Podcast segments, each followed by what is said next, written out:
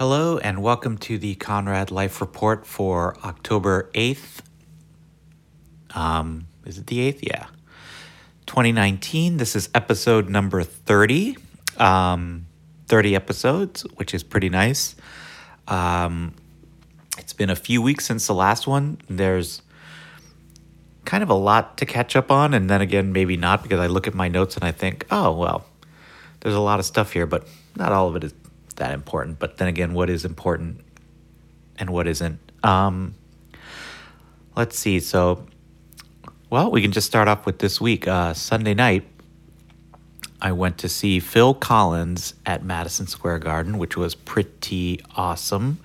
Um, it's uh, called the Still Not Dead Yet tour, which is um, kind of a funny, funny name. And the tour's been like two years going now, so they actually he actually called it the still not still not dead yet. Yeah, it was originally called Not Dead Yet. Now it's called Still Not Dead Yet. Um, but it was a great show. Uh, he sort of like famously has back problems and such, and so uh, can't drum anymore, which is a major bummer because he's an incredible drummer. He's certainly one of my favorite drummers, and sound wise, he's definitely one of my biggest influences. Um, not so much because of the famous gated sound. Well, that's part of it, but um, achieving that sort of like gate gate related sound with with drums in terms of like not just studio effects, but things like having like kind of high pitched um, high pitched resonant sounding drums that also like decay quickly. Um, so if you've ever seen a picture of his like kind of like famous white drums that are he has four big toms, well, ranging from small to, to big, four toms uh, aside from two floor toms. So he has six total toms, four toms that kind of start from his, well, his right because he's a left handed drummer. Uh, but they start from his right down to above the bass drum, and they're single headed, which provides less resonance um, and less of a warm tone and more more attack. Like so, it sounds like a like a nicely well tuned, warm, double headed drum will sound like a boom, you know, and, and when you have his, it's like a boom. Uh, and when it's a small drum, a high pitched drum, it sounds really great. It sounds like like ding ding ding. Um, kind of rototom esque, but uh, way more um, full because they're actual full drums. So it's a bummer he didn't play those. But guess what? That drum kit was actually there uh, because the drums are being played by his 18 year old son, Nicholas. Um, and Nicholas is playing Phil's white Gretsch drums, same exact kit, um, like same layout and everything. Sabian cymbals, which Phil played. And I noticed um, when he would appear on the screen, ProMark sticks as well. So um, it was kind of like it made for the unusual situation of excitedly watching a drum set at a show. Um, not just not the drummer and the drum set, but the actual drum set.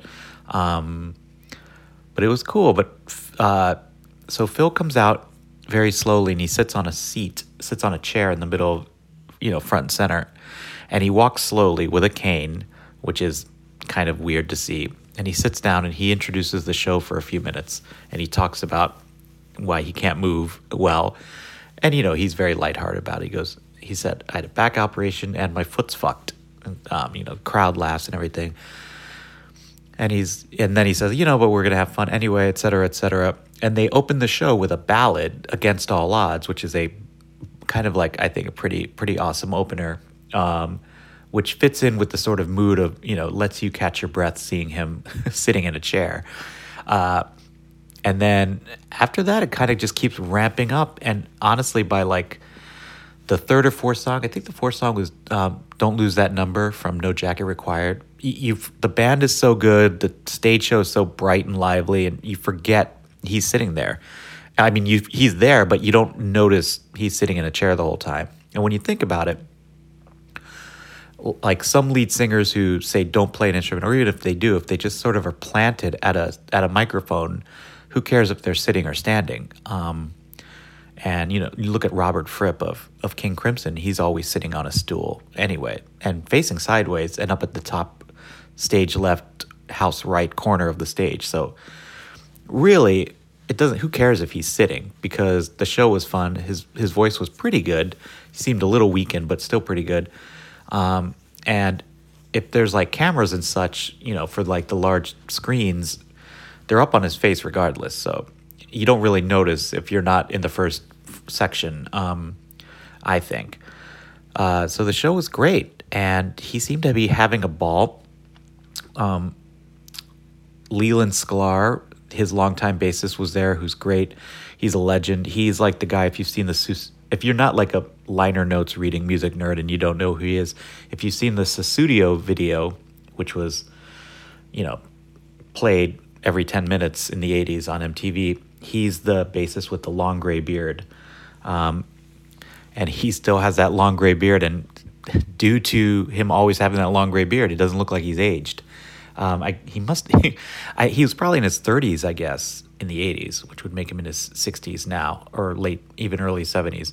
Um, so he was awesome. He had a nice big resist stickering lettering on his bass, which was fantastic. Uh, and um, Daryl Stuermer played guitar. Daryl Stuermer is the longtime Phil sideman, and also he's like the second guitarist in Genesis, like the the touring members of Genesis. Um, and I guess like and the Vine Street Horns were there who've who've like played with Phil since the early '90s, um, and four great backing vocalists uh, whose names I can't remember right now, but I looked them up online. and They all go back. Two or three of them go back a long time with Phil. Anyway, I uh, I guess the only bummer is it would have been nice to see Phil play drums, and it would have been nice to have Chester Thompson there. But I guess he doesn't play solo Phil, does he? I can't remember if he did solo tours. I should have looked that up. But um, but anyway, Nicholas Collins is a good drummer, and so Phil at this show before he introduced two Genesis songs, he actually, you know, obviously unprompted because no one's asking him questions, but he said, you know, we're all still good friends, so you never know. And I was like, whoa. So then I, I did some some research online the next day, and it turns out that he has actually started to say perhaps there'll be a reunion, and but he wants his son to play drums in his place, which if it's like his son and Chester Thompson together, like the drum duet, the two of them, I could totally be into that because his son is good and he knows what he's doing, and he, he seemed to be sort of like very happy to be there and and and like deferential to not only Phil but the other, you know, sort of more uh, veteran musicians. So um, I'm all for that. And as uh, I went with Scott Lapatine, Scott from Stereogum, and as Scott said afterwards, he's like, he's like, if Genesis gets back together, I don't care if they're all seated. I just want them back together, which is that's that's my opinion too. So anyway, Phil Collins tour was great. Um, I think there's only a week left of dates or something, and then I hope some Genesis announcement comes later this fall, which would be nice. So anyway, what else did I do musically? Might as well keep staying on the on the music thing. Um, I saw my friend Stephanie Sanders play her album release. Stephanie is a friend and bandmate. She is part of our core band of threes, three ring bender shows we do um, with Ray Rizzo and Annie Nero and that crew, including Steph and Mike Phillips and Jeremy Haynes and David Marshall and David Nagler and many other people. Um, so Stephanie made a record years in the making, and she finally got around to releasing it. And she played one show, and um, it was a great show. It was a lot of like mellow, um, almost like Americana, but like kind of mellow ballads, beautiful ballads. She has a beautiful voice, and you know she had a lot of our friends, her friends, our friends, our crew play, which is like kind of like a pretty great band. I mean, Joe Russo on drums. Uh, Ryan Thornton also played drums. This guy, Dave Butler, who I don't know, but I've seen around, played drums. Um, Dave Dreiwitz on bass, Annie Nero on bass, um, there was a lot of swapping out throughout the night. Um, Scott Metzger. So basically, there's like Joe Russo's almost dead playing up there, um, like members of Ween, uh, dude from Cass McCombs band. Uh, anyway, great show. Uh, Ray sang and played keyboards at one point. Anyway, I really enjoyed it, and it was great to see Stephanie sort of like get the spotlight because um, she is a fantastic player and she is a um, like a wonderful soul and part of our community of Brooklyn players. so um, that was a great show. So those were the only two shows I saw. But let's see, going through albums I listened to. Let's see, John Coltrane, Blue World, which is like the second sort of un, like discovered previously unreleased album. Um, there's like some new versions of Naima on there. Uh, it's excellent. It's just, I mean, it's John Coltrane, so it's awesome. It's um like early, I think it was it's 62 or 63 John Coltrane. Um, let's see, the replacements uh, reissue of Don't Tell a Soul, which is called Dead Man's Pop, which is a better name than Don't Tell a Soul, is fantastic. It has the Matt Wallace mix, the original mix before it was like all 80s mixed by uh, Charles Lord, what's his name, Algie or something. Um, but this this is it is such a better version of, of this album. I, I can't believe how much better it is. And I and I like Don't Tell a Soul, but uh, wow, this is great. I, I, love that both both albums exist now because they're very different. Um, and they messed around with the running order too, and the running order is better now. So Dead Man's Pop is great. New Pornographers album, um, In the Morse Code of Brake Lights, is fantastic. They just like never make a bad album. They've never made a bad album. It's pretty amazing. Um, let's see. I listened to obviously Terms of Surrender, the new His Golden Messenger. I love His Golden Messenger, and this album is. If you like His Golden Messenger, it's just it's a great his his record. Um, uh, Annie, I think, is on there. Annie from from our crew and Josh Kaufman, and um, I got to hear it actually last December when I was in Hudson because they made most of this record, I think, up at Aaron Dessner's house and um, you know the studio on the Sleep Well Beast cover, and I was in there having a beer and in the kitchen, and then I heard something that sounded like hiss, and I ran into the room, and I said, "Is this what I think it is?" And you know, John Lowe, who's the engineer, turned around. He's like, "Yes." he was laughing, and I said, "Turn, I want to hear this." You know, so he, we, I got to hear a few songs back then before we had to um, actually go back into town. But it was um, uh, I've been waiting for this release so I could like buy it and carry it around with me. Um, so another great His Golden Re- Messenger record. Um, and then I randomly listened to the Skeeter Davis and NRBQ album because I saw Ron Sexsmith tweet about it. And I never knew that NRBQ made this record with Skeeter Davis, who is a um, really awesome, like female country singer who was probably she I think she was in her late 50s in, in 1985 when this album was made. And um, it's a great record. NRBQ are obviously great. And she uh, she has a really crazy, just very country music, wild, you can't make it up life story. You should go to Wikipedia and read Skeeter Davis's um, bio and listen to Skeeter Davis. She's great. Um, I think I, I, posted about it on Instagram or something. And then my friend um, Elaine sent me a message. She's like, I grew up listening to Skeeter Davis, which is pretty funny because um, my friend Elaine grew up in um, like Singapore and Sydney. So, um, so Skeeter Davis record, yeah. And that's it for music, kind of, I think. And oh, and the Grateful Dead box set, the Giant Stadium box set came, and it is fantastic. You know, it's like a $180 box set that's obviously aimed at the um, complete, like, you know, obsessives like myself, and they just do such a great job. It's such a beautiful artifact. The book is great. Um, the book is actually in a, a, spiral bound, which makes it a lot easier to actually flip open and leave open and read. Um, so it's yeah, it's it's six de- six shows at Giant Stadium over from one in eighty seven, two eighty nine, two in ninety one, and the two in ninety one I actually was in attendance at. Um, so that box set is fantastic. I'm so happy to have it. Um, let's see, should I move on to books? Move on to books. Um, let's see. I f- finished a few books. Uh, the Obelisk Gate by N.K. Jemisin finally finished that. Uh, the second in the Broken Earth trilogy, which won a Hugo Award just like the other two books did in the trilogy. It's excellent. So I'm I now have the third book, the Stone. Uh, what's it called? The Stone. Um, Stone Sky. Um, so I'm into that now, like hundred pages. I just really love this trilogy. It's like a great um, sci-fi trilogy, and it's it's not it's not like anything I've read before. Um, just very interesting. There's a lot of like earth and rock, literally rock, and also it plays a big part in the in, in the trilogy. Um, my friend Rick Webb, who on his podcast, you know, he reads a lot and he documents his reading, and he talked about how this year he wanted to read like I can't remember what his figure was, but like at least 50% of the book, the authors he wanted to be women. And I realized I've read a lot of women authors in the last couple of months, not by design, but I'm very happy to see that that's the result. But N.K. Jemisin, if you're unaware, is a um, is a uh, female author, is a woman, and she apparently lives here in Brooklyn, which is great.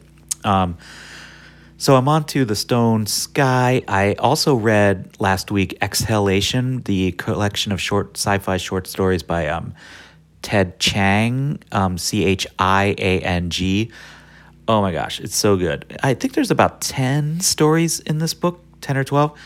Um, like one story is like three pages long, a few are like 10 or 15, and one is 100 pages, and there's a couple of 30 page books. But um, I highly recommend this book too if you're looking for like like a current sci-fi writer and like sort of small bites. These stories are all so good, um, and they you know hashtag really make you think. It just like you know really interesting ideas explored in fascinating ways.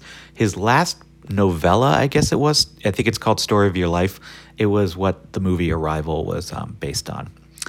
Uh, so Ted Chiang, Exhalation. And let's see, I picked up The Testaments by Margaret Atwood from um, my friend Meg, who uh, I don't know if I mentioned that. Yeah, Meg got me a copy because she works at Penguin, and I'm so excited to read it. I was going to read it right away, but then like a, I had two books come into the library, and they moved up the the list so fast that I didn't have a chance to even freeze place a freeze on them. So I'm going through those books first, and um, but I'm excited to read the Testaments because I read The Handmaid's Tale long ago. Um, and Meg, you may re- remember, uh, wrote the book uh, Letting Go of Gravity that I read. I think I discussed on the last episode. Um, and actually, speaking of Margaret Atwood, um, her husband, Graeme Gibson, passed away uh, last month, who was um, a well known, very well known in Canada. Um, I mean, he's globally known, but like, you know, I used to live in Canada, and like Graeme Gibson was a nationally known figure, um, not just for being married to Canada's most beloved writer, but he was his, he was a writer in his own sense, right, and um, like a well thought of writer, ardent environmentalist, um, just kind of like a strong moral uh, compass, and so uh, it's been interesting to read the remembrances of him by uh, my friend Alec Bemis, who uh, was is is Graeme Gibson's son-in-law um, and son-in-law of Margaret Atwood too, um, but.